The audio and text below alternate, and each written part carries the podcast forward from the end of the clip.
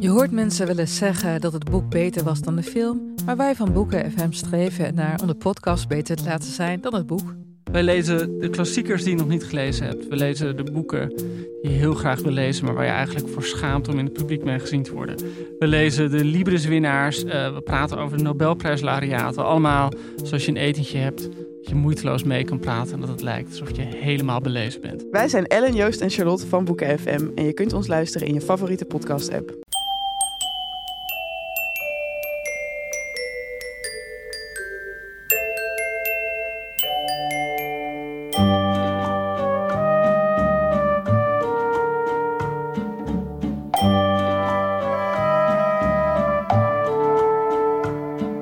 Welkom bij aflevering 262 van Echt Gebeurd, de podcast waarin waargebeurde verhalen worden verteld door de mensen die ze zelf hebben meegemaakt. In deze aflevering een verhaal dat Erwin Wieringa vorige maand bij ons vertelde tijdens een verhalenmiddag met als thema Naar buiten.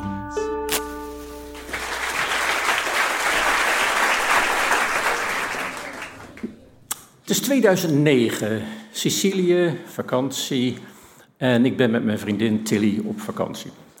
Ik word wakker en ik weet bij God niet waar ik ben. Ik weet niet hoe lang ik heb gelegen, maar het enige wat ik zie is brillenglazen en een mondkapje. Een man die zich voorover buigt en iets mompelt en me aanspoort om op te gaan staan en naar buiten te gaan. Ik loop naar buiten en ik zie één ambulance, ik zie twee ambulances en een motoragent. Ik word in die ambulance gelegd, ik krijg een naaldje in mijn arm er wordt een zak opgehangen en die ambulance gaat er met een rotvaart vandoor. Dat duurt even en dan begrijp ik waar die tweede ambulance voor is.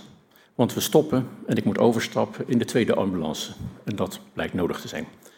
Dan na een rit van ongeveer een uur kom ik aan in het plaatselijke stadje Caltanissetta. En als je er ooit geweest bent, dat zal waarschijnlijk wel niet, want je kent Italië en Italië is prachtig, heeft mooie architectuur, lekkere koffie, goed te eten. Dat heeft Caltanissetta allemaal niet. Caltanissette is een poging om het Oostblok te doen herbeleven in grijs en grauw beton en zoveel mogelijk toeristen te wijzen naar de kusten waar ze heen moeten, niet naar Caltanissette. In ieder geval, ik word naar binnen gebracht in een kamer. In die kamer verlies ik het bewustzijn. Dat duurt even en dan word ik wakker. En iemand zegt tegen me, H1N1, swine. Dat was elf jaar geleden, dat was de grote pandemie. Daarvoor was de Spaanse griep, dat was 100 jaar daarvoor. Maar dit was voor het eerst een pandemie in de wereld. En ik begreep toen dat ik patient zero voor Italië was, de eerste patiënt daar. Uh, inmiddels begreep ik dat er 285.000 doden zijn gevallen, ongeveer de helft van de huidige corona-epidemie. Maar er was geen Jaap van Dissel, geen RIVM. En ik kwam net terug van een trip naar Amerika waar ik voor mijn werk was.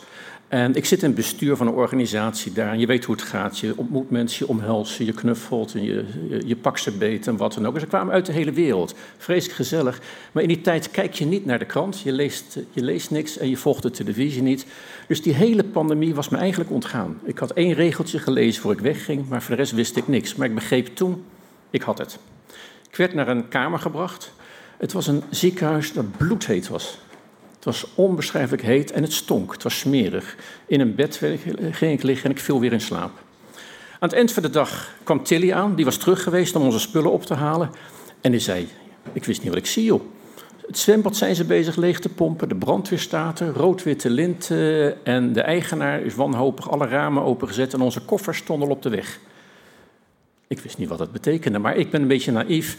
Ik ben nog nooit van mijn leven in een ziekenhuis geweest, dus ik dacht van ja, nou fijn, nou ben ik eens een keer belangrijk. Ik was een beetje, uh, ja, opa Pluis is in het ziekenhuis. Dus uh, nu komen de verpleegsters langs en ik krijg lekkere dingen en er worden tekeningen gemaakt en het wordt uh, heel gezellig en leuk. Maar Tilly zei, er is iets raars aan de hand. Ik werd wel binnengelaten, maar dit ziekenhuis is helemaal leeg. Er is hier helemaal niemand. En het is oud en vies en lelijk. En de deuren zitten op slot. Ze hebben mij binnengelaten. Nou ja, ik zeg, we zullen het wel horen. En ik viel in slaap, want ik was echt erg ziek. De volgende ochtend verheugde ik me op ontbijt. Maar het ontbijt was de klassieke specialiteit van Caltanissetta. Zoals ik al zeg, Oostblok specialiteit. Het is een Senseo-pet, uh, drie dagen geweekt in wat lauw water. En vermengd met drie eetlepels completa. En we kregen honger, we kregen dorst. Maar toen ging opeens de deur open. En er kwamen vijf man, gestoken in ruimtevaartpakken, plastic helmen op, kwamen naar binnen. Ik van, nou, nu gaat het genezingsproces beginnen. Maar ze prikte hem in de borst. En ze riepen, papieren, papieren. En ze wilde weten waar ik geweest was. En ze wees op mijn paspoort. En zei New York, Toronto. Of ik gek geworden was. Wat bezielde me in godsnaam om als zieke man zomaar naar Italië te komen. En daar die ziekte te brengen. Was ik helemaal van God los. Woedend waren ze. En over genezing, ha, dat kwam later wel. Ondertussen, ik ging weer in bed liggen. En Tilly keek me aan. Ik zeg, ja, wat gaan we doen? Maar Tilly is erg sociaal uh, gunstig aangelegen. Dus ze had ondertussen over de gangen gelopen en was een Algerijnse schoonmaker tegengekomen. En die zei van, nou, er zit daar een gat ergens daar in de, in de muur, in de hoek. Als je daar uitkruipt en je loopt om de hoek, daar is een pizzeria, hebben ze lekkere koffie en eten. Dus die ging eten halen. Dus uh, dat kwam wel goed. Ik had boeken bij me, ik ontspande, ik ging lezen. Ik denk, het wordt wel beter. Tilly beschikte ook over de Nokia 6310i. Dat is hartstikke fijn, want daar kan je Snake op spelen. En als je niks te doen hebt, en wat een boeken, maar dat kan je ook niet de hele dag blijven doen. En ze ging sms'en met Nederland. En de informatie kwam door dat Tamiflu was een beetje het wondermedicijn. Als je dat neemt, dan wordt het allemaal wat beter, wat gunstiger. Dus de volgende dag, toen het peloton binnenkwam en het hele protocol zich herhaalde, in de borst spreken, wat kom je hier doen, wat is dit? Zei ze Tamiflu, can we have Tamiflu? Absoluut niet. Dag drie, het ging geleidelijk aan zo door. Ik was nog steeds ziek. Toen hadden we een kennis, een vriend in Nederland, Tiziano, en die is Italiaan. En ik van, nou, die gaan we bellen en dan kan die namens ons onderhandelen. Ik lag in bed en uh, we, we, over en weer ging het gesprek. En op een gegeven moment zei ik, Tiziano biedt ze 500 euro aan om mij die Tamiflu te geven. Dus Tiziano keurig zegt van, nou, voor 500 euro, et cetera arts ontplofte van woede. Wie denk jij, godverdomme wel, dat we zijn? Wij zijn artsen uit Rome en uit Napels. We zijn geen maffia. Waar denk je wel dat je bent? Sicilië soms? Ik dacht van wel. Uh, geen sprake van. Belachelijk. Aan het eind van de dag kwam er iemand langs met een doosje. Daarop stond Tamiflu. Ze kregen het wel. En het fijne was, soms medicijnen werken. Ik nam die pillen in en na één, twee dagen voelde ik me beter. Dus ik ging een plan maken om weg te gaan. Wanneer mogen we weg? Het werd genegeerd. Zelfde boosheid, steeds die artsen, boosheid, boosheid.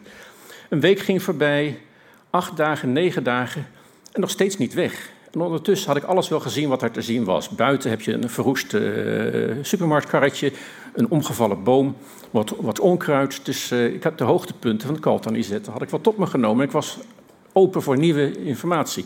En ik voelde me goed. Toen zei ze tegen Tilly, ga in bed liggen. En Tilly had inmiddels een, een brancard geconfiskeerd waarop ze kon liggen. En zei, ga maar in een bed liggen, ook aan het infuus. We gaan jou nu behandelen, we gaan jou onderzoeken. En toen dacht ik opeens, ik werd echt bang.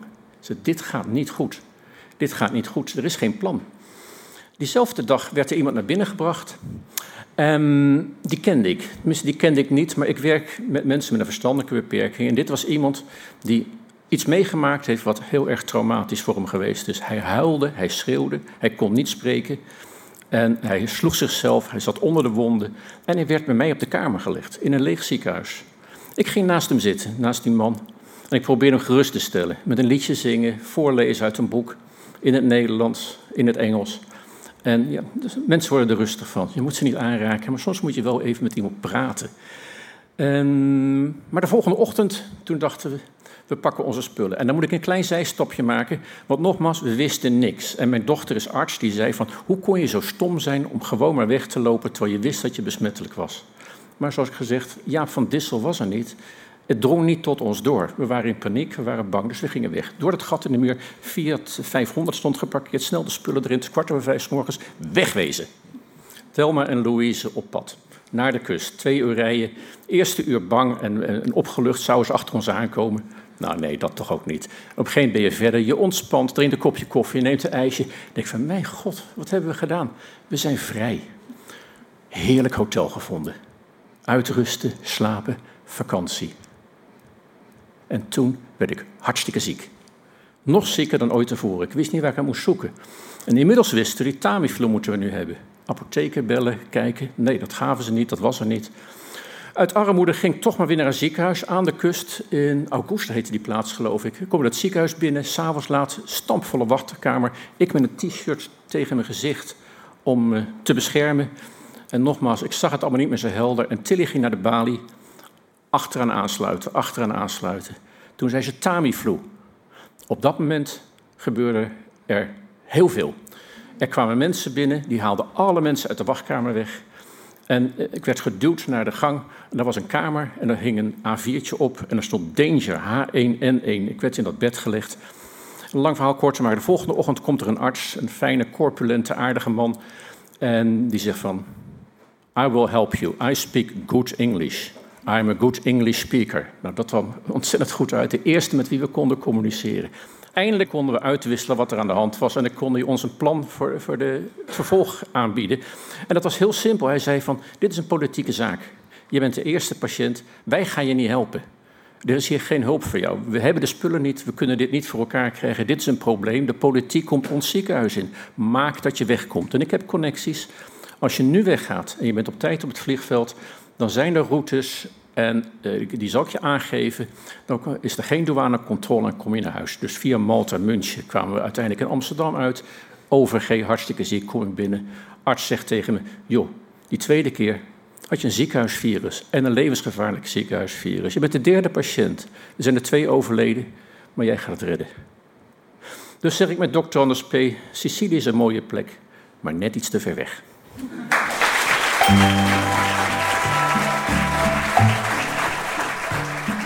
Dat was een verhaal van Erwin Wieringa. Hij vertelde het op 5 juli tijdens onze eerste verhalenmiddag na de coronasluiting. In het najaar hopen we weer nieuwe Echt Gebeurd middagen te kunnen organiseren in Comedy Club Toemblaar.